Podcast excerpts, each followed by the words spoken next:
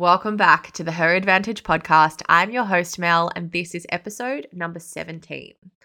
In this episode, I have dragged in one of my coaches, Justin Wiseman. Justin and I met in another coaching container and started working together a few months ago on a one to one basis. Justin is well versed in the Demartini language and the world of values. And that was originally what I wanted to get him talking about. But in true Justin style, we just riffed on a whole deep of a whole heap of other things. So in this podcast, you will find a little bit more about the coaching space and what it means to us. Justin and I then go into talking about resentment. We talk about the fight and flight response. We look at blame and creating space within that.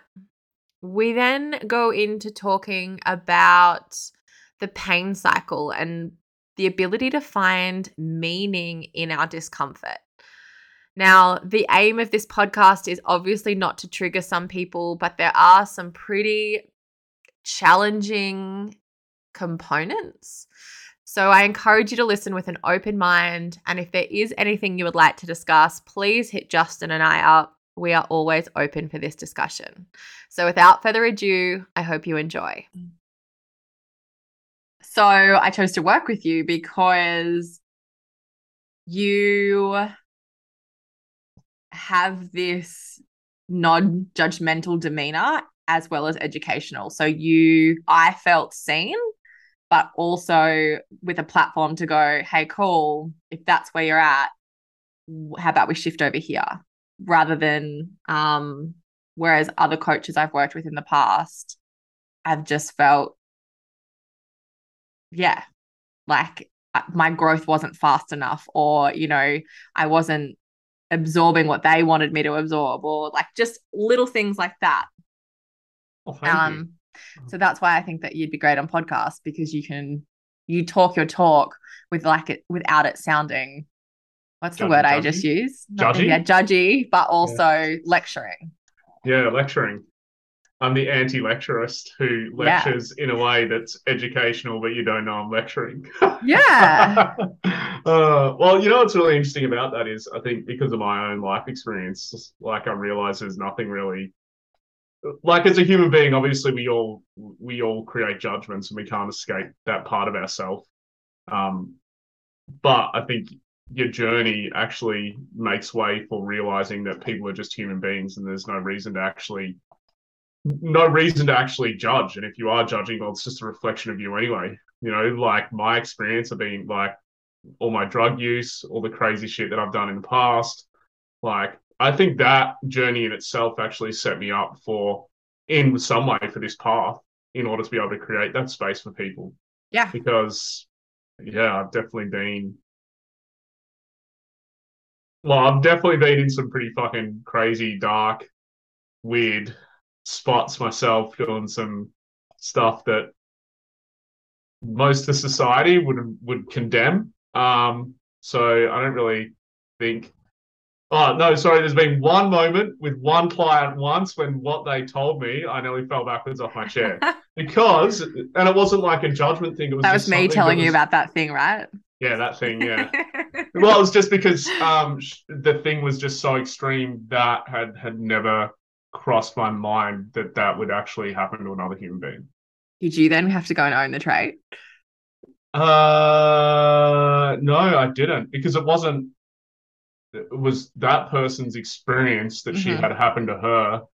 Um, yeah, that's the only time like where I definitely feel like what I was feeling just like you would have just been able to read it on my face. Yeah, and she read it, she saw, um, and she was, and I was like, and I was pretty much like, look, I'm like I'm just taken aback. I've never like that. That has never crossed my mind before. I don't. I just didn't it was like just a massive bat to the face. And she was fine because she was she's been in the work too for a while. And she mm-hmm. goes, "Oh no, it's fine." Like uh, it's like pretty hardcore. it's like it's the most hardcore thing I've ever fucking heard. So yeah, but thank you. I think that's probably well. I think that's part of like part of being a great coach, though, is that having that capacity to assess people, see people, n- not like create that space for them to feel not judged. Because if you want someone to open up in order to move, they need to feel like they have the space to do that and work through that themselves. I know I've worked with coaches in the past where literally what you said, it's like, well, I wasn't taking in the information or I wasn't doing things their way and they wanted me to change things to how they did things because that's how things had worked for them in the past. And so you were shoved into their box. But often someone else's box doesn't necessarily work for you. You know, and I think that's part of the process of coaching and being on this journey. And it doesn't matter what space you're in, whether that's business, mindset, you know, whatever, coaching, consulting, it doesn't matter I think that yes, there's strategies that work, but not all strategies work for everybody. Right? That's why there's so many different platforms. How do you feel about, you know, if we're going to continue talking about coaching for a minute in that realm as well? How do you feel, well, like, how can you recognize? Because obviously, then you've employed a coach for a reason. And then at some point, you know if we if i speak about my own example where i'm like you know what at the at this point i don't think this is the right coaching relationship for me at what can is there a distinguishing point between quitting and recognizing that maybe the coach has gotten you as far as they need you need or like i said the coaching relationship isn't ideal to then move on mm, it's a good question i think there's a difference between being triggered by your coach yeah. And then having an intuition that says, okay, this relationship's done. I need to move on. Right? Because the truth is, is if your coach is triggering you in some way, shape, or form, there's probably more there for you to learn and grow from from working with that coach. But if there's nothing really left there for you to extract out, and maybe maybe that's either through the knowledge that they've shared with you, or through the strategies, or even through the mindset or you just feel like that relationship is over and you've outgrown it, um, then that's probably the time to make that move. And I guess too, it also depends on why you've employed or hired a coach because there's different reasons for people to do so. Um, you know, if I have a look at, well, well, really comes down to what's their skill set, why have you hired them? And so there's some skill sets that coaches have that can be used across your entire journey, no matter the level you get to. And sometimes that relationship ends because might end because okay, well, you know, I'm just kind of looking for a different approach to um, maybe the same sort of um, transformations that you're getting with this person, right? So an example of that might be is that you've done a lot of uh, mindset stuff where people are specifically working on the way that you're thinking uh, in order to change the way that you're feeling and in order to change your results and your outcomes and you might go, oh well, I want to start doing some more, you know, like I'm getting results here, but I'd like to explore the somatic space. So it might be the, question of exploration, and so then you choose to to move on. And um, sometimes that happens, and sometimes clients can come back, and then other times they don't come back because that seems to fit their current experience of the world better where they're at. Other times, depending on depending on why specifically you've hired them, often I think too, if it's like, say for example, if you, you've hired someone for business, um, and the purpose of using them for business is, say for example, to help you with making better decisions and to overcome, you know, whatever you're like mentally or emotionally stuck on, right? And their skill set is is usable at every level of business because they're dissecting and helping you to make better decisions and help you move in the right direction and that's what you call upon them for sometimes if you've got the right energy with that individual, the best thing that you can do is stay in a container for that person for as long as possible. Because shifting containers all the time with different coaches means that that there's energy um, that's leaked out just in the pursuit of finding someone who fits you now. And then, you know, then you've got to feel it out. Like it might take three months to feel out if this relationship is actually working or not working for you. So I often think that if you've got a good coach, and you know, I've been in in um, one of Tanya's containers now, which is one of my coaches, and I've switched through some of her containers like nearly two years now. Right? So so because she fits for me, right? So um, and I ducked in and out of that container, you know that. Like there's been times when I haven't been in, and then there's been times when I just go back in, depending on what I'm focused on. So um I think that's how she's designed it too, as well. I don't think yeah, well, it is designed that way so that yeah. you're able to to come and go as you need and and she gets this stuff. She knows it, you know, like people will shift in and out of, of what they're doing. And sometimes, you know, the way I look at it is sometimes if you know, you might be applying other things, so therefore you don't need that that space. But with her, those types of containers, you can come and go whenever you want. Mm. Um so yeah, um I think if you find someone who really fits for you and they're helping you to progress, um, then the best thing that you can do is just stay in that container with them as long as possible if it's fitting and helping you to achieve the results and the outcomes that you decided that you wanted when you made the decision to go with that coach. Yeah. Right? It's kind so, of go, goes back to what we were talking about before we hit record the mindset skill mm. application, mm. that cycle of learning. Sometimes yeah. it's mindset work, sometimes it's skill application. Mm-hmm. Mm-hmm.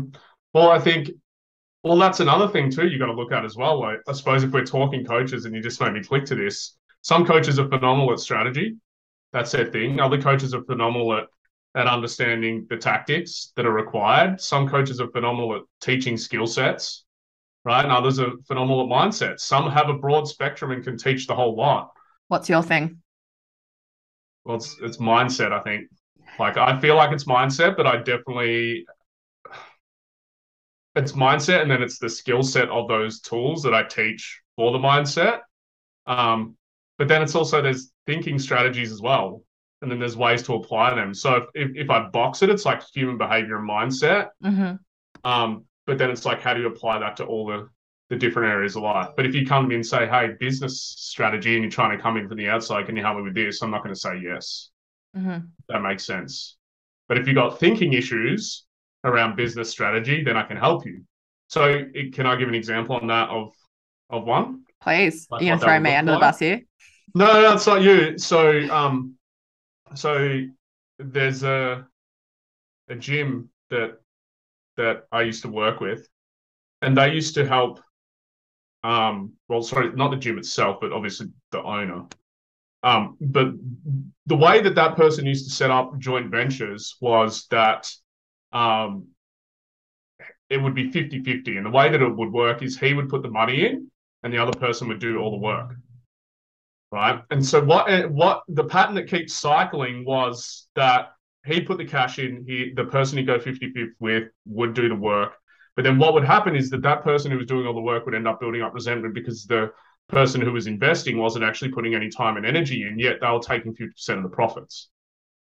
Right and so so you might go oh well that's a strategy issue. Well it partly is right? It, it is a strategy issue but those strategies do work. The challenge was was that for him in his thinking is that he overvalued the money. So he he was overvaluing how much money he was putting in versus the value of the individual who was going to be doing all the work. And so automatically he was creating a resentment cycle with the other business with the personal partnership that he was going into with because they would end up doing all the work. He'd do nothing because of the overvalue of the cash, which he thought was the most valuable thing, which then would cause a resentment cycle and cause the businesses to collapse. Right. So, so while it looks like a strategy, he was never going to shift the way he was thinking about it if we never worked on his mindset. Right. So, so that's strategy. Then it goes down into like, okay, well, what's what's how we specifically going to change this? But really, we had to start with his mindset, right? Instead of building himself up so much for having the cash to inject and then expecting others to subordinate to what he wanted in the business and then him taking all the money out, we had to shift his perspective on that and his perception on that in order for it to create a more equal relationship within the business and for him to actually value what the what the other business or the person he was going into partnership was doing. Um, once we shifted that, he had more successful um, business partnerships. But everyone before that point had kept collapsing. Mm-hmm. Kept doing the same thing, kept applying the same strategy. But that strategy was driven by the way he thought about the business relationship and and the way he thought about money. So so so when you look at that, it was like the whole lot. The thinking was driving the strategy, was driving the tactics. Not so much skill set. There wasn't really a skill set issue there, but the tactics and the strategy that was going into those business partnerships and the way it was getting set up was all driven by the way he was thinking about things. So once we shifted that, everything else shifted automatically. Now we could have he could have just changed the strategy. The problem is, is if he changed the strategy, um, because of the way that he thought, then he would have had resentment and frustration at the at the business itself and the other business owner in thinking that he was being undervalued, and so therefore he would have self-destructed the businesses anyway. So that's why you can have a strategy. Um, that's why you can have a strategy and change a strategy, but if you don't change your thinking, you just self-destruct it in a different way. Does that make sense? Yeah. Yeah, because if he's resentful to the business now because he feels like it's taking too much and he's not getting valued enough, what do you do when you resent things? Are we going to apply that to health though, right? Like if someone starts a new diet or someone starts a new exercise program and that's the only thing they look at. Mm-hmm. Yeah, you just, well, you push away whatever you resent. Mm. Right? It's a, it triggers a fight or flight response. You'll either fight to get it back to the way that you want it, if you're a fighter, or you'll either run, or you'll freeze and do nothing and be passive as fuck and let the whole shit just fall down and burn down around you. Right? Or you'll just give in to the other person. Right? You'll you'll fawn around them. So so resentment produces a fight or flight response, and so in some way, shape, or form, you're going to have a a, a response based on one of those things. Yeah. So for him, the, the, the only way to change it was to shift his mindset because otherwise he would have burnt it down in a different way. Would have yeah. burnt down in a different way versus the way that it was. But yes, you, you apply that to health. Um, I guess in a, a little bit of a different context, um, you get the same thing. People burn their health down. Right? Doesn't matter what they what they do, it seems like no matter what I do, and you probably hear this, no matter what I do, I could never get the result. No matter what I do, I end up sabotaging it. Yeah. No matter what I do, whatever I've tried, I've never got the result that I want. Right. So they've probably got a strategy. There's nothing wrong with the strategy. What's going on in here? That's the question. Yeah. Yeah. yeah. I'd love to hear more about resentment. What specifically would you love to hear more about? I don't know. Just then when you were talking about, you know, um, the fact that resentment leads to burning shit to the ground. Mm-hmm. Um, well, enough, enough of it. All those responses. Sorry, when that resentment, like you have, you enter into one of those responses. Yes. Um, and I'm just thinking about the women that I work with specifically in my group format, and I can sort of seeing that, see that come up in different areas. Mm-hmm. Um, so how can we one can you define resentment and sort of have a talk to talk to it a little bit in terms of even just identifying it mm-hmm. Mm-hmm. and then go through those responses again. Okay. So if you well let, us just go high level first. So resentment is uh, right. So resentment is really just it's a perception, okay? So resentment is the feeling. All our feelings are driven by um, our perception that we've created on an external event, situation, person, whatever, right? So the resentment, if we look at it high level, is just a perception of more drawbacks to benefits to you, right? So you perceive that someone's done something to you, which is more drawbacks and benefits, and therefore you feel resentful. Now that can be like, you know, you could label it anger, you could label it as like resentment's like pretty deep. Like if you think about resentment, when someone resents someone, like it's like a big like I fucking hate you type thing. Like that's mm-hmm. resentment. There's like anger, then there's resentment. If you have a look at a resentment to a specific person or a specific thing, it's usually an accumulation of multiple things over time that causes someone to have a deep seated resentment for someone. Mm-hmm. Now, we can have moments in time when we think, fuck you, I hate you over one thing, right? Like you know, it could be like 10 minutes, it could be an hour, and then like it kind of dis- dissipates or we recognize it and we we move through it and it dissipates, right? So so you can have that, but but resentment is really just that that um, the perception more drawbacks to benefits to me, core, and we perceive that it's caused by somebody else's actions or inactions towards us. So an example of that could be, um, oh, sorry, before I go there, um, also towards yourself. So you can have self resentment. Mm-hmm. Right. So it's like, well, I've caused myself more pain than pleasure in the past. And so therefore I resent myself for those things that I've done. Is this And where I- we'd hear language like, oh, I'm an idiot. Oh, I shouldn't have done that. Yeah. Like if we want to put it in a big box, you could definitely say that. But maybe that's also like shame, guilt that Mhm. pops in there as well. Like we can have anger at ourselves or resentment towards ourselves. Um, but then there's just scales too, I think. You know, like we can feel ashamed, we can hate ourselves, we can fucking resent ourselves. Mhm. And really, it's just the degree of pain that we perceive that we caused ourselves will, will show up in the way that we speak about ourselves. Right. So you might say, well, um, well, what's a good example? Like you just said, well, I'm an idiot. Well, if you're saying I'm an idiot, you're probably not going to resent. uh, Resent is probably the wrong feeling that you're getting from thinking that you're an idiot. Right? You probably don't resent yourself. But let's say, for example, if you're blaming yourself, and blame usually comes into resentment as well. There's usually an element of blame. Um, or, or in their language, that's like they're blaming somebody else outside of them or themselves for doing something. So an example of that would be, and I'm just thinking of a client, was that she blamed herself severely for the breakup of her relationship because there were specific things that she perceived she did in the relationship that then caused the relationship to break up. And so she she her, literally her language was like, I hate myself for doing these things. And so if you get sent like when she got centered, I'm like, I hate myself. And in those moments, it was like deep anger for herself. yeah. Right. And so that would be showing up and you would call that resentment. It's like, I fucking resent myself. I want to change this part of me. I wish I never did this. Or someone else, I wish they didn't do this. You know, I fucking hate them for that. Right. So, so it'll show up in your language in that way as well. So you can really identify it by the degree of how you're talking, but also the feeling in your body. Right. Like if I said to you right now, who's someone that you really fucking hate or someone who, right?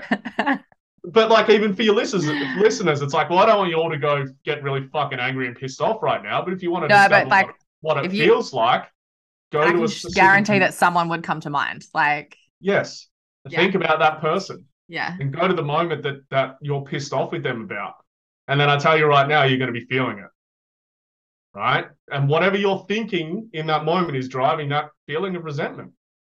Right, like I'm thinking of a person now. I can feel my face wanting to change a bit. I'm like talking myself into it. right? So so um so yeah, high level it's like more pain than pleasure, and then as we come down, like you'll feel it, your thoughts will match it, your language will will will speak into it. Then coming into like those reactions, right, or those responses, fight or flight responses. So um, it, if we look at it in regards to like a fight or flight response, our fight or flight responses are like fight, flight, um, basically like pretend we're dead, you know, which is people do this. So like in the sense of they don't do anything. Like just like the freeze response. Like they've got shit going on in their life, but they don't do anything about it. And it's almost like they're frozen in regards to the challenges going on around them. So it might not be a lion or a tiger or whatever, you know, if you talk if we're looking like back into um say primitive days or ancient days where, you know, like we're early man and and some of these responses were valid, right? Um, and it's not that, and I don't, and I don't want to give the impression that they're not valid now because they are in regards to the way that you're perceiving the world, and so therefore you're, ah, shit, I'm going to dive down a rabbit hole. um, they're still valid because the perception of what's going on, the way that you perceive the world in those moments, causes you to have that response. So just because it's not an actual line doesn't mean that the perception of what's occurring to you in regards to the way that the brain filters reality um, means doesn't mean that you won't have the same response as that. What are some of the actions we see in freeze? Is this when we're sort of dive into addictive behaviors like Well, TV watching? well, freeze is more of an inaction. It's like I Mhm. don't do anything. That's what I mean. Like if we're But then if you look at addictive behaviors, TV, um, well, it depends, you know, like people watch TV for different reasons. So I don't want to talk in that sense. But if you're using say social media, television, porn, it doesn't actually matter. Like sex, relationships, food, drugs, alcohol, in order to buffer what you're feeling. So let's say, for example, every time you get angry, you try to avoid it. And so you go drinking as an example. And so you're trying to buffer. That's more of a behavior associated with trying to avoid your emotions rather than, say, potentially a freeze response. Um, although I'm not saying that people don't necessarily what may not people may turn to that depending on the pain that's going on in their life in order to buffer the pain um, in order to avoid the fact that they need to deal with it but i wouldn't necessarily say that that is 100% mm-hmm. someone's response. Because remember everyone has different patterns. There's there's definitely patterns that are pretty obvious with majority of people depending on what's going on but then all of those have nuances as well. So so right so some people's um some people's fight response can be literally to burn shit to the ground. Like fuck you all i'm going to destroy it all. Other people's fight response isn't that. You know it just depends on what their their patterns are.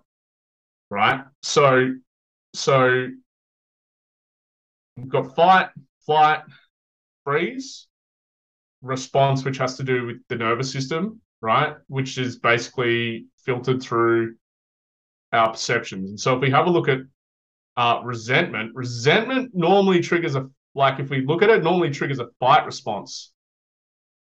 Like you see people become self-righteous and aggressive normally due to anger and, and resentment.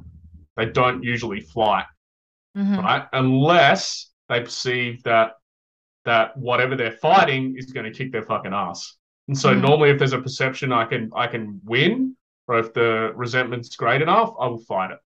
Mm-hmm. Versus fight it right? Or if whatever you're fighting for is big enough for you to to actually willingly potentially put your life on the line to fight for that thing, then you'll fight it. Mm-hmm. But there's different there's different patterns around that, right? And and it, you'd have to get really specific with the individual to to talk like to actually get clear on what actually shows up for them with resentment. But one of the key things often at times if you resent a person is you try to create space between you and them. Right? So there might be a fight and then there'll be okay let's create space and often we create space because the space allows us well if, if i look at it like this it's like okay well we resent them so therefore we have an element of blame towards them so the blame uh, the blame the benefit of the blame is it actually creates space for us to actually go back within ourselves and figure out what's going on if if the person's enough, aware enough to realize that's what the pattern's trying to lead them to instead of just focusing on the other person, how, where do I need to look and focus on myself to realize, okay, well, what part have I played in this whole dynamic? So I don't know if I've answered your question now. Yeah, but now I want to keep going down that rabbit hole. You know, okay, so we have this moment of um I've just what's the word we're working on? Resentment. Yes. And we're creating space and there's a little bit of blame that comes up. Mm-hmm. We want to blame the other person for not showing up how we think that they should be showing up. Mm-hmm. How can we? I mean, we want to honor that as well. We want to honor our anger, right? We're not trying to completely extinguish that and not feel, but mm-hmm. how can we look at that perspective, like zoom out from that perspective and look at another side of it rather than going, yeah, you're that, you know, or look at our involvement in that. Mm. So, well, the, the first thing really, like, because I like what you said, it's not about like getting rid of the emotion or not feeling it. I think that's that's one of the biggest traps the entire personal development field has.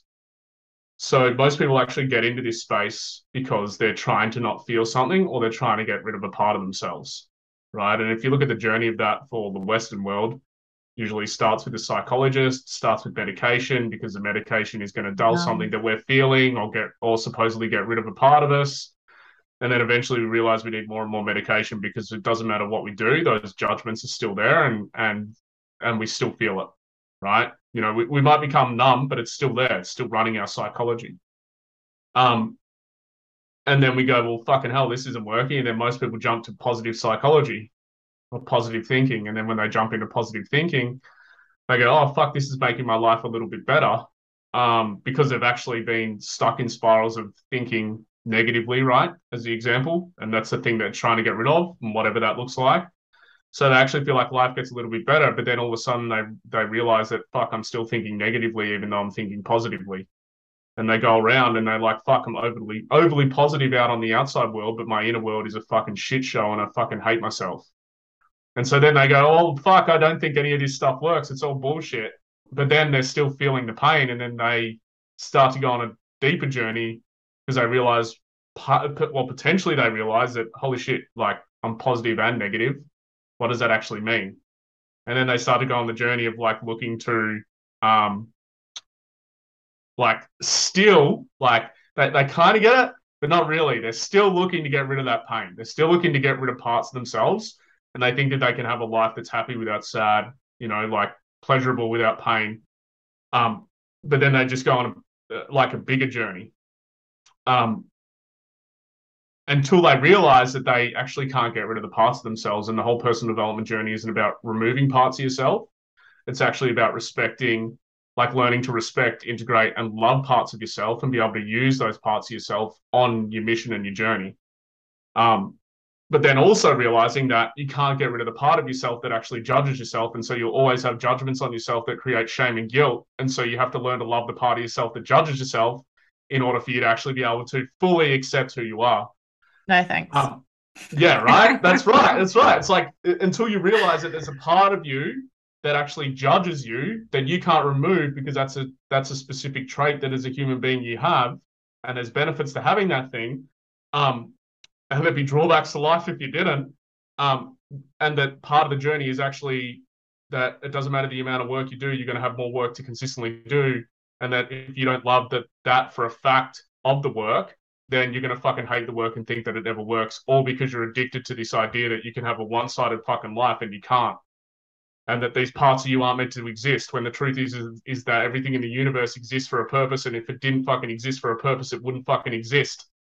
How's this for a thought exercise for people? You try and imagine something right now in the universe that would be purposeless doesn't have a purpose, it doesn't have a reason to exist. Your brain can't even comprehend it. I'm pretty sure that there'd be people to be like, oh, gluten, um, ants. I don't know. There'd be things, surely. Take the ants out of the ecosystem. No. see what happens. Take gluten out of plants, see what happens. Right? The, well, okay, like I'm going to come back to your original question, but because I just went on a path, let's take gluten for an example, right? Mm-hmm. All these people who are gluten intolerant, who are gluten doesn't have a fucking purpose. No, you're resentful towards gluten because it fucks up your stomach.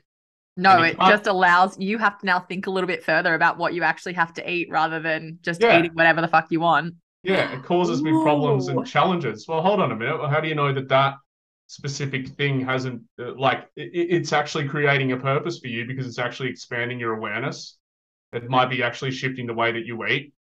It actually might be um, making you become more aware of your body and you've never been fucking aware of your body before. And then all of a sudden this thing shows up and then you're like, holy shit, what's all this stuff in my body? I've been so stuck in my head for fucking 30 years. Right.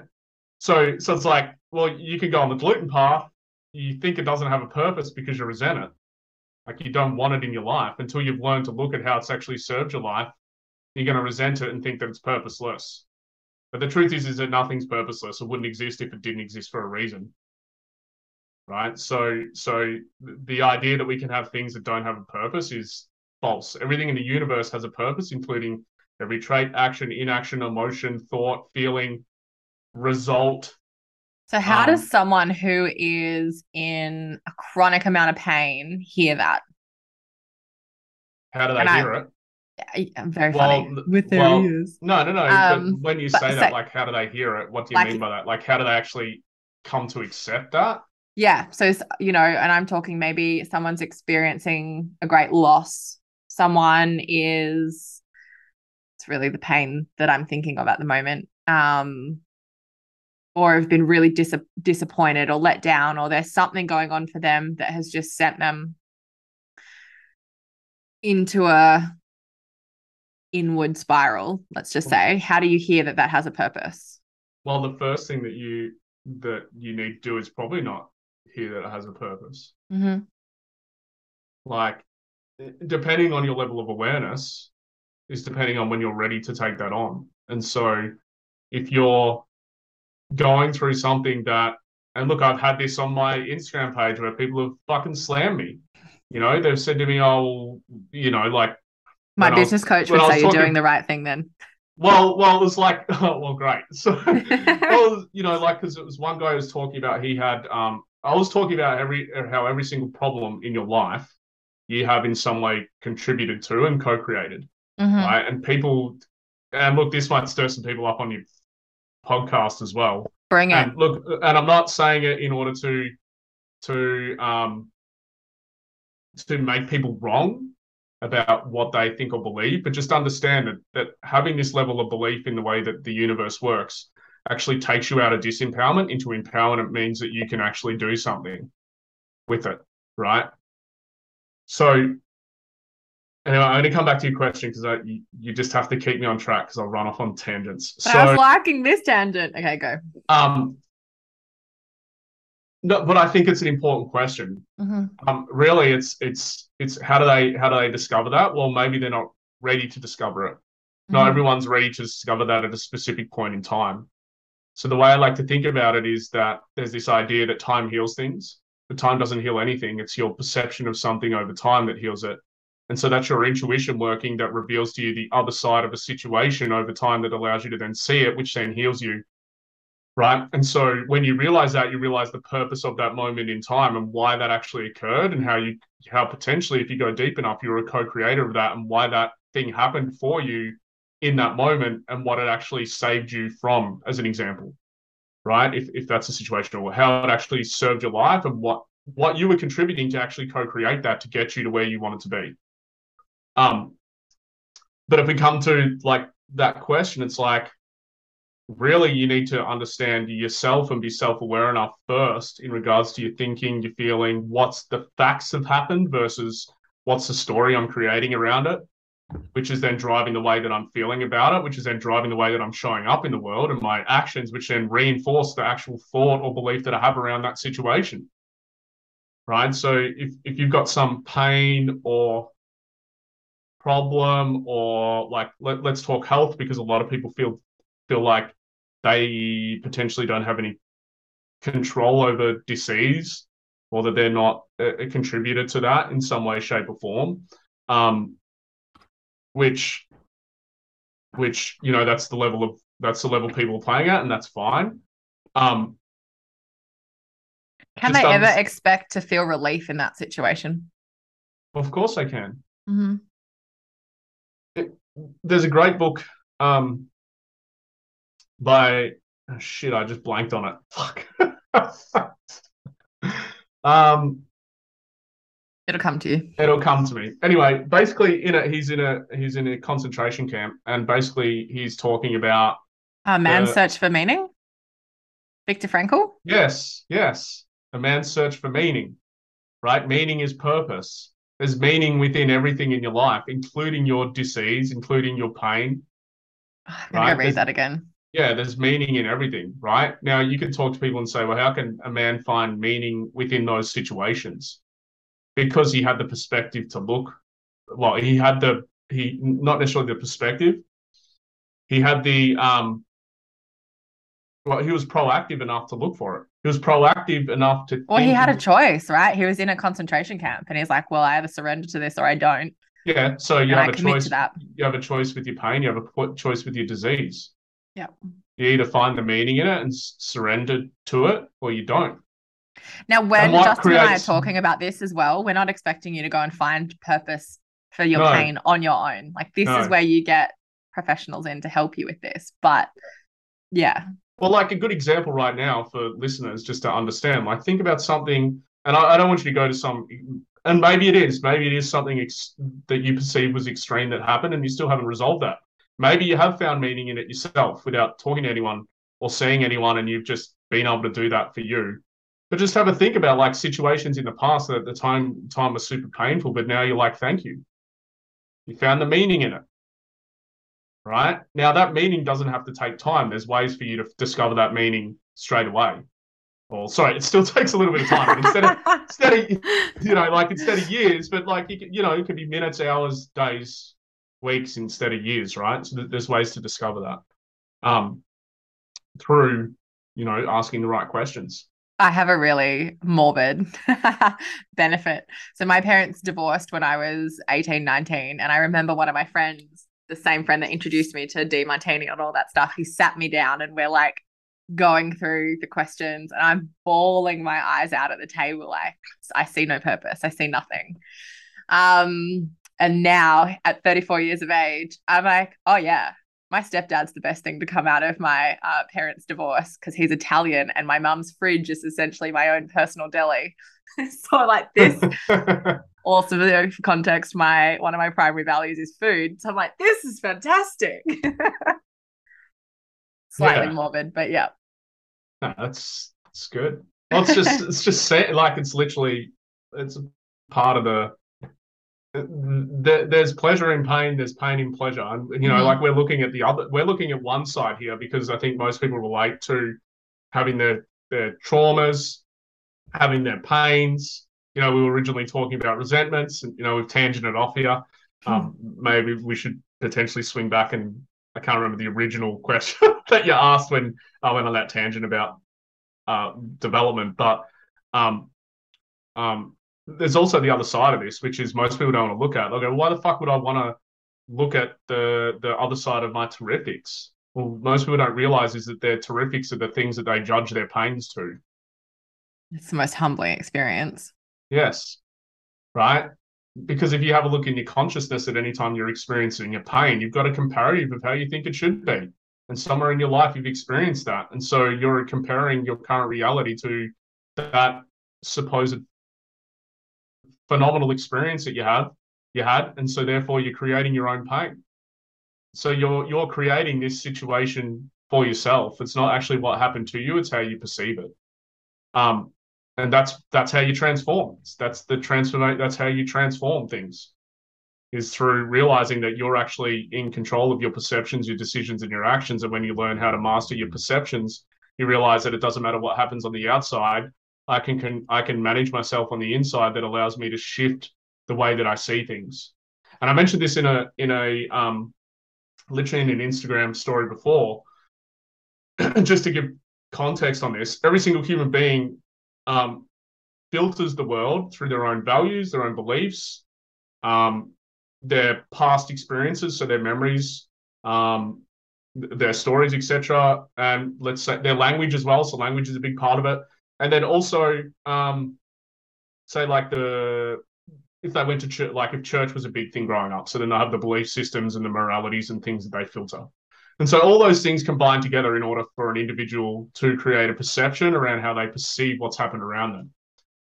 Um, and then that perception will create what we call a ratio of perceptions, which would be, as an example, um, could be like when you break it down and pull it out for an individual. Let's say that they have an experience. Let's say they break up with their partner, and in their mind, in that breakup, they're they're experiencing a lot of um, sadness. And then you go, okay, well, you pull it out, and the ratio of perceptions is basically, well, how many benefits are in this situation? How many drawbacks?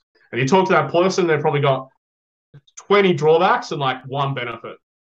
And so the degree that they have the drawbacks to the benefit in their consciousness will be the degree of the emotion that they're experiencing, right? when the truth is is that it's equal. There's benefits and drawbacks equally. Um, and so every human being filters that. Now, let's imagine that that this person has this experience, but then you talk to Jan, let's say her name's Janet, but then you talk to Jan, who has um, who's who's witnessed this experience, right? And she has a different perception of the relationship based on her values, based on her experiences, based on her um, all the things I went over before, and all of a sudden she thinks she thinks it's the most terrific thing that's ever happened. Right? Then you talk to John, who's one of her other friends, and John's witnessed it, and he's neutral on it. He's like, oh well, you know, it is what it is. Like I'm not, I don't really feel good or bad about it either way. I'm just kind of like whatever. You know, like she may need support, the other guy, the, the her partner might need support. Well, I'm good either way. Then you've got a, a spectrum of people all the way in between who've witnessed this relationship breakup Well, that's specifically because every single human being filters their their world differently, right? Uh, uh, and if we look at this on a grand scale, um, at a bigger scale, if you look at like countries, it's like if you take any, something like 9 11, you know, September 11, the whole of the US was in mourning, right? Because we perceived this, that there was this idea that something terrible happened um, to, in the US when, with the two t- twin towers, right? But then if you if you went over to to the um the the sorry the what fuck there's so many of them that was yeah. not ISIS what was it back then I can't even remember whatever it was whatever, ISIS, wasn't it? Anyway, yeah. Jihadi or whatever, right? Yeah. You know, like, but if you go and talk to them and their perspective and their values, their beliefs, and their perception of the world and their religion, it was a great day, right? It was a terrific day that that there was that this occurred. Um. So, as an example, it's like, okay, well, you've got people who are mourning and you've got people who are celebrating, right? Who's actually right or wrong? Now, you'll filter that right or wrong based on exactly what I said before, but that doesn't make either right or wrong it's full of terrific and terrible because when you actually start to look at that experience of what happened, there was so many benefits that came out of that for for America, right? And uh, and then there was a lot of um, drawbacks that came out of that for the jihad or whatever. Yeah. Right. So so um, every experience has has both sides. It's just the fact that every single human being filters the world differently, and this is why we can have different perspectives, differing opinions. We all have a different thing that drives us, and that's why we all have a different mission and trying to create a different thing in the world. And one person might be trying to create one thing while someone else is trying to destroy it. Right? Mm. So what en- what encourages people though? I mean, you hear stories about identical twins that have the same upbringing and you know then have totally different outlooks on life Mm-hmm. And what's that story? The story is something like, you know, twins had an alcoholic father. One twin grew up to be an alcoholic, the other one didn't. And when the twins were asked, you know, why do you think you are the way you are? They both answered, well, look at my dad. Why wouldn't you have ended up that way? Wouldn't mm-hmm. you have ended up that way or something? What encourages people, or what is, uh, you know, what is the deciding factor for people to have that outlook to go, this doesn't have to be my reality? Well, so what encourages them? Or what sparks that? Or is it or is it what actually drives the the two to have different lives? Yes, but more so with the sense that Well, it comes down yeah, because it comes down to like if we use that exact example. Mm. Right? It's like what's the what's the perceptions, what's the like of the child? Like you got to remember that a child literally is born you know, people thought, you know, in the 50s, they used to think that you used to instill values into the child. No, you might instill beliefs and morals and ethics, but that's not their value system. So a child is actually born with a set of values, and it's shown now that value systems that that you, that your values can come from up to five generations back because the values are actually stored epigenetically in the genome at the moment that you're um, conceived, right? So and and if we were to dive deeper on that, the values are actually the owned and disowned parts of the parents and their perceptions that they've accumulated. So that's passed on epigenetically onto the genome, and then the child has those. So a child's born with a set of values. Now it could be it could be that it could be stuff to do with what's picked up in the womb. It could be stuff to do with what's what's going on around them when they're born. Um, but if you have a look at a child when a child's born, they will move towards things and move move away from things. Why? Because that's showing you what they value. We look at it a primal sense, human beings move towards things that they value and move away from things that they don't. Right? Children do the same thing. So if you've got a set of twins who are born like in the same environment, um, and whether that's painful or pleasurable, um, depending on their perceptions of support and challenge, if we look at it in that sense, will be how they decide to show up and act in the world. Right. So, so an example of that could be, and I'll, I won't use the alcoholic one. I'll use use one that I normally use. But let's imagine that um, as a child, you've got a high value on, say, say football, as an example, right? But you've got a twin brother or sister who doesn't. But you've got a father who's fucking obsessed with football, right? So your father wants you both to play football. So you both play football. Now, the father's super hard or perception of one of the ch- children is the child is the dad's super hard on me and I can't live up to his expectations because no matter what I do, I don't play football enough. Now, the other child who fucking loves football, when the dad gives them feedback, they view it like this. They go, fuck, dad actually wants me to perform better. I'm taking on his advice so I can actually play AFL. Right. And so one child perceives dad as being, and this, let's imagine it's the exact same experience. One child perceives dad as being over challenging, doesn't care for them, they're not good enough for him. The other child perceives dad as caring for them, wanting them to be the best and wanting them to excel. And that's why he communicates and gives me feedback like he does. Right. And so then you have one child who who who says, Well, my dad was a fucking asshole.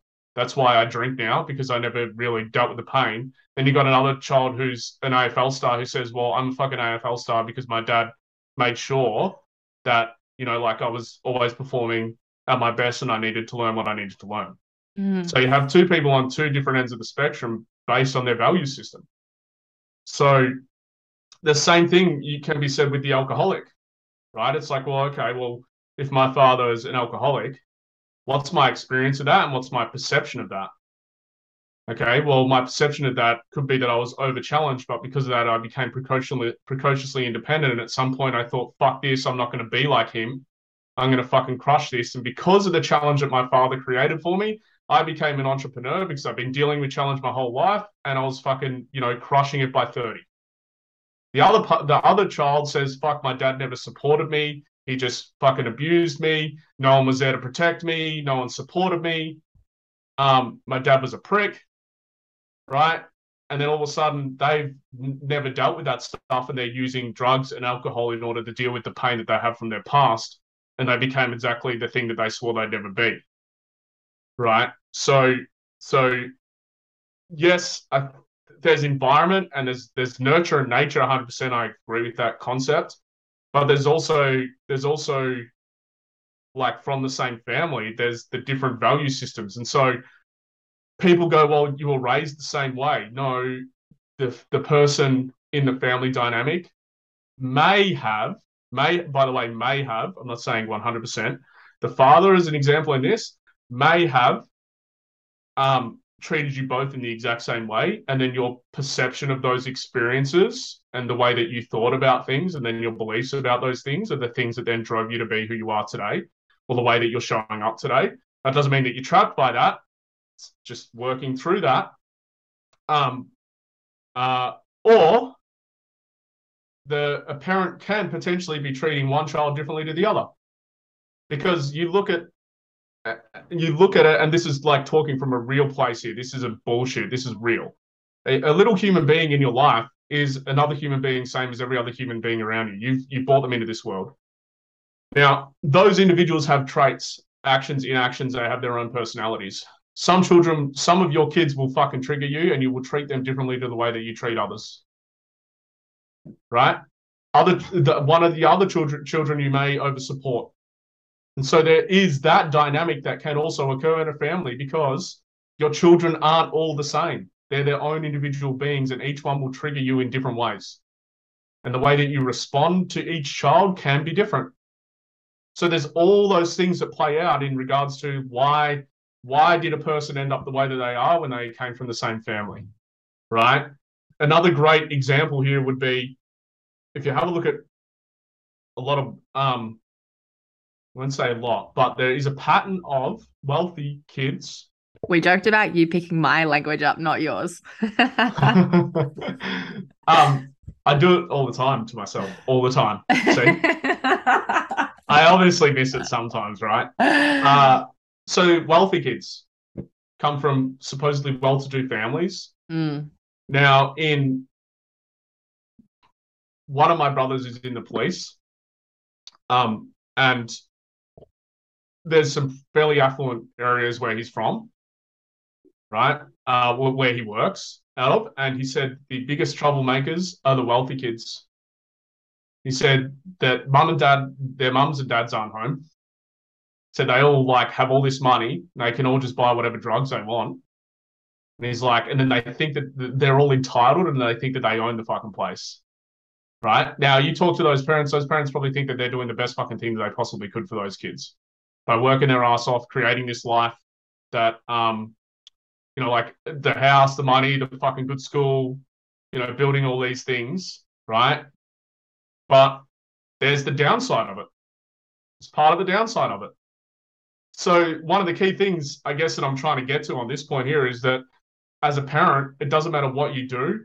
It doesn't matter what you you say. Well, it does partly, but it doesn't really matter what you do or say. You do not know how your children are going to perceive it. You might think that you're doing the best thing for your kids, and they fucking hate you. You might think that you're the worst fucking worst fucking parent, and your kids thank you for everything. Right? Because the truth is, is that you don't know how your kids are going to perceive it, um, and so therefore you don't actually ever know the consequences of how you act. I guarantee you that the alcoholic father never thought that their child will be an entrepreneur. They probably fucking potentially, you know, uh, you know, like thought that. they that probably weren't just... thinking about much. Well, probably not, right? Yeah.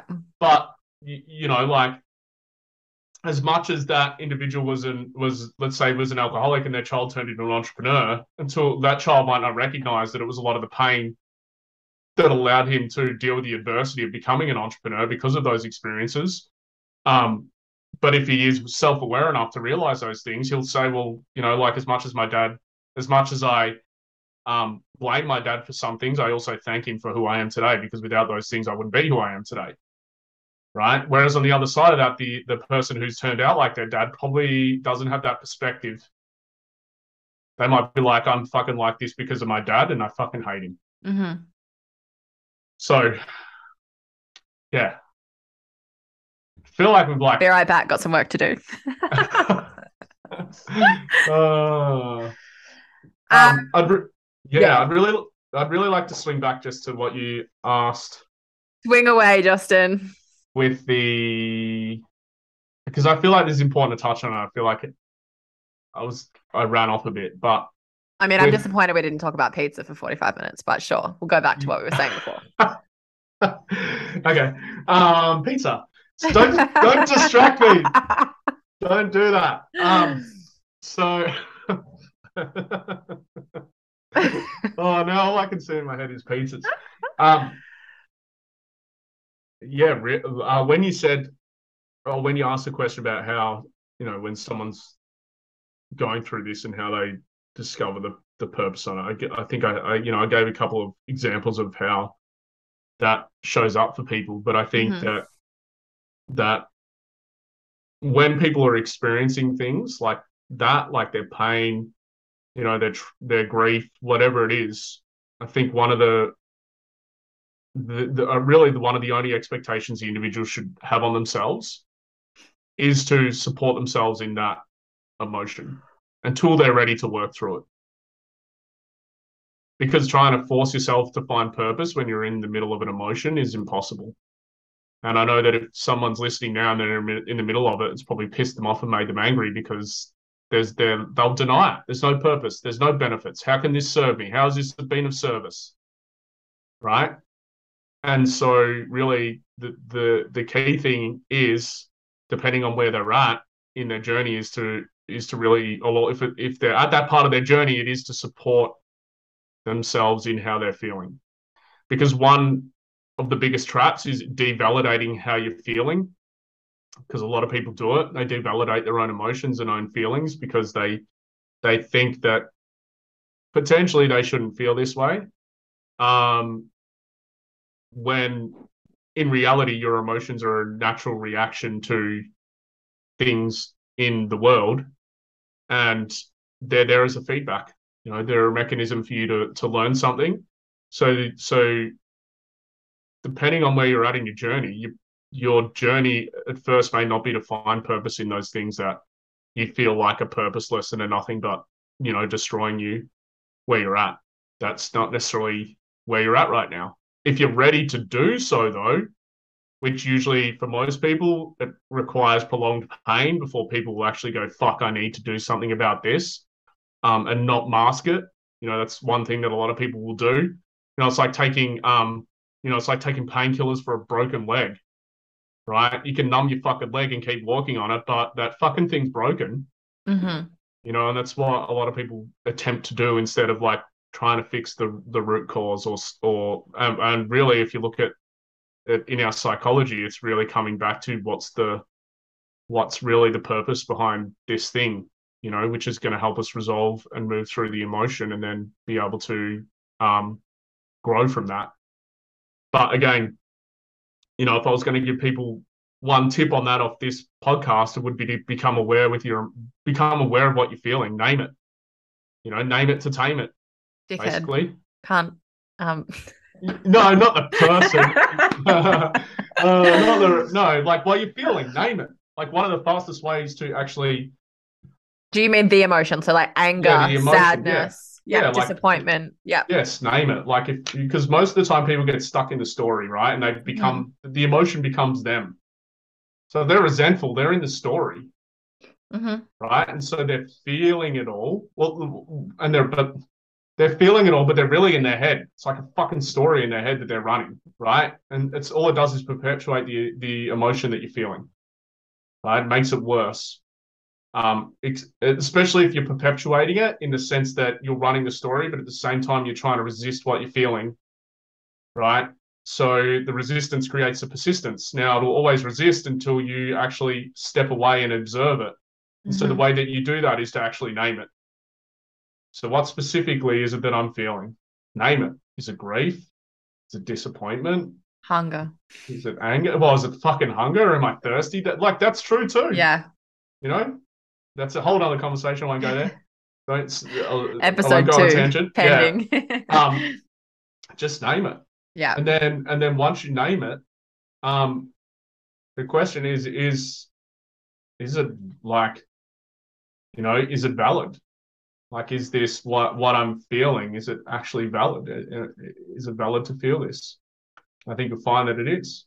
I was just gonna Now, say, is what- the answer ever no? Well, it depends because sometimes If you're feeling you something, you're feeling it. No, well, sometimes the thought though that's Mhm. driving the feeling isn't valid. No, but the feeling is valid. Just the Well, thought. the feeling's always valid based on the thought. Yeah. But most people need to ask themselves that question so they give themselves permission to feel. hmm Because most people have learnt patterns of devalidating their emotions, comparing, like avoiding their emotions instead of just allowing themselves to feel their emotions. Now, often when we just name it, um, allow ourselves to feel it. Now, how we feel it for people, um, emotions are just a vibration in the body, right? And so, in order to to so we name it, so we name it, we tame it, but also, what what does it feel like in my body? Is it a, like like this buzzing in my head? You know, like I know for me, anger and frustration is all in my head. It's nowhere else. It's like this intense in my head, right? I know that when I feel like love or I'm feeling gratitude or I'm feeling like connected with someone, it's in my heart. I can feel it in here, you know, and it's like this. Like, and you'll even notice like people when they talk about emotions, they'll be like pointing to things, parts of their body and moving the way that it moves. And so one of the key key things as well is just to name it. Um, then then look at what it's actually doing in your body hmm right? And often that in itself, because you've stepped back, you're not in it, you aren't it, you aren't the feeling, you're stepping back and looking at it. When you step back and look at it, it often allows it to go. It kind of just flows and lets go. Often it's when we're in it that we keep perpetuating it, or when we're trying to resist it, or when we're trying to devalidate it, that or trying to ignore it, that it persists and it gets worse. hmm Why? Because it's trying to get us to wake up to it. Right. So for people in that situation where they're not necessarily ready to search for the meaning and purpose behind it, um, or ask the questions around it, um, that is an effective strategy to help them because th- that also is powerful. That requires a high level of self awareness. That requires the capacity to become self aware. It also requires you to learn how to actually be with yourself just through that practice. It's just basically a self awareness practice. without making yourself wrong, without judging yourself for what you're feeling. Um, and then, you know, there's layers beyond that that you can take that stuff. So that's what I would say for those people. So I hope that that helps them and doesn't make them feel pressure or feel like they're wrong in the sense that fuck there is no purpose to this thing. Okay, that's part that's where you're at in your journey. That's not right or wrong. That's where you are right now. Mm. Yeah. Um Oof. yeah. And for some people though, like, you know, I have tools that sometimes I still choose to feel as well. Like that's part of the, being human too. Right? Like if something's occupying time and space of mind on my mind and like distracting me away from the things that are important, I'm fucking working through that thing and it's gone. But sometimes I would rather choose just to feel shit. There's periods of time where I just say fuck you to the work and I just feel stuff for a while. Yeah. So um yeah. Hope that helps those people and gives them a better perspective or Or doesn't. like or doesn't. Yeah. If it doesn't, if you're still pissed off at me. I was just, or if it doesn't and you're still listening, um, congratulations. Yeah, and I think we went on a fucking big rabbit hole actually. We tangented off a bit. There was that question. I'm trying to remember what the question was about resentment, and then I started talking about the Well, can- development journey, but I can't remember. I'll have to go back and This episode's going to go live on Monday, so you can listen back to it and message me. You can Voxer me, okay? I'll voxer you. Yeah. Yes, yes. Uh, Um, apparently, I'm late to the game, right? To Voxer. Uh, so, guys, if, so so if you're listening, I um, I've I sent Mel a message. When was it? A couple of nights ago. Yeah. And said, "Hey, like, connect with me on Voxer because I've taken all my communication to Voxer now for my coaching relationships." And Mel basically told me that I was late to the fucking party by about what seven years? Yeah. 2014 is that seven years? Yeah. That's eight years, mate. I'm eight years behind, mate. Too fucking cool for school over here, Mel K. Too cool. Um, Hey, was, Uh, to be fair though. I was like, um, because I deleted it. I was like, I'm not downloading another app, Justin. And I was, I knew that I'd had it before, and I was like, whatever, I'm gonna go. I'll download it. And there were like messages and stuff from 2014. I'm like, Jesus, it's like reopening my MySpace account or something. oh, there you go. Was there any So- messages that you hadn't read? Nah, Hmm. just like, yeah, there was a couple from a guy that I was seeing and a friend that's no longer with us and things like that. So it was kind of creepy, kind of cool, kind of Bit nostalgic. yeah. Yeah. Time warp. Um, hey, Time warp. do you know what? I think we should. I would love to do an episode with you on nostalgia. Mm. Mm, for my own personal gain, no one else's gain. We'll just do a podcast for you only. yes. Yeah. Um. So we. I'm going to start this podcast backwards a little bit. Um. If you hadn't gathered, Justin and I have been working together in a coaching relationship. Um, and that's why I wanted to get him on here because I do find his speaking's educational. Um, so yeah, we hope you got something out of it. Justin, is there anything else you'd like to add? No, that's probably it. I feel like I could probably keep talking, but I'm going to zip it because you know me very well and it'd end up a four hour podcast. So, Do you know what? I actually didn't even bring my computer charger in because I was like, I'm going to. if this baby dies, it dies. so you had the auto cut off. yeah. Sorry. Uh, Yeah, no, Um, look, I just want to uh, look, look. Really, I just just want to say, you know, like some of the things that I s- spoke about today are, um, it's really just about your level of awareness. It's like where are you at on that journey, you know, um, and where you are at on that journey, and where you are on the path of your self awareness and growth journey will dictate, you know, like what fits for you and what doesn't, and what you can take away and what you can't, and hopefully one of the key things that I like to, to think about, especially if something's come up that's challenged me or I don't quite, I'm like the concept, like I feel like is maybe a little bit challenging and my internal world's going, fuck off, that's bullshit, is um, whenever I'm thinking that, I know that that's part of the thing that I need to explore.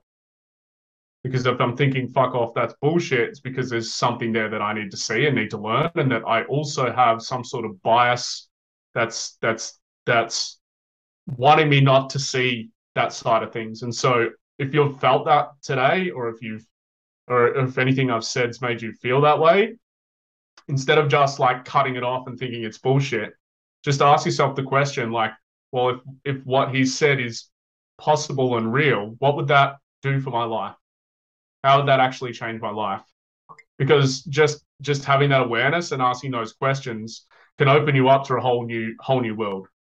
It's just about having the curiosity on those things, not so much as shutting those things down. And if if at this point in time you go, well, okay, well, uh, maybe down the track I can explore this. I feel like there's something here for me, but it's not right now. That's great as well. If you explore it and it doesn't, you know, like it's something that's not going to fit for you, there's there's nothing that says that you have to take it on. You know, there's nothing that says that you have to take this on in your life. But what I would suggest is that that a lot of things I've spoken about today are universal truths, which means that, that is that that they're unbreakable based on laws of the universe, which then equate to our psychology. And so, if you're not ready to take it on now, maybe explore it a little bit further when you're ready. Um, just have an open mind and be be curious about some of these things, especially I always think if there's something that's pushed your button, that's the sign of what you need to step into, right? The cave that you fear to enter always holds the treasure that you that you're seeking, right? So if you're triggered, if there's something that's pushed your button, just realize that maybe the answer lies exactly in that thing. So, yeah, hope hope today's been helpful for some people, Hopefully and maybe maybe not helpful for some other people. Hopefully, we've deterred people. Yes, attracted where, and repulsed people. Where can people find you, Justin? Uh, other than on Voxer. uh, I've got an OnlyFans, or is this the right place for that? No, yep. uh, I don't really.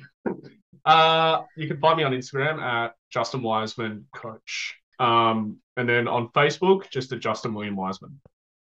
So it's just not a business page, it's just a friend page. So if you want a friend request, friend Woo! me up, baby. Yeah, I'll be your friend.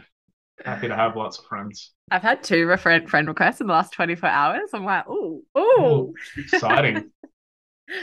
Do you know um, who they um, are? Or are they like a friend of a friend of a friend? No, they, yeah, I know who they are. Oh yeah, yeah, yeah. It's it's not some business coach trying to fucking get you into their program. No. Nah. Do you get that too? He, yeah, he added me about two months ago. Oh yeah.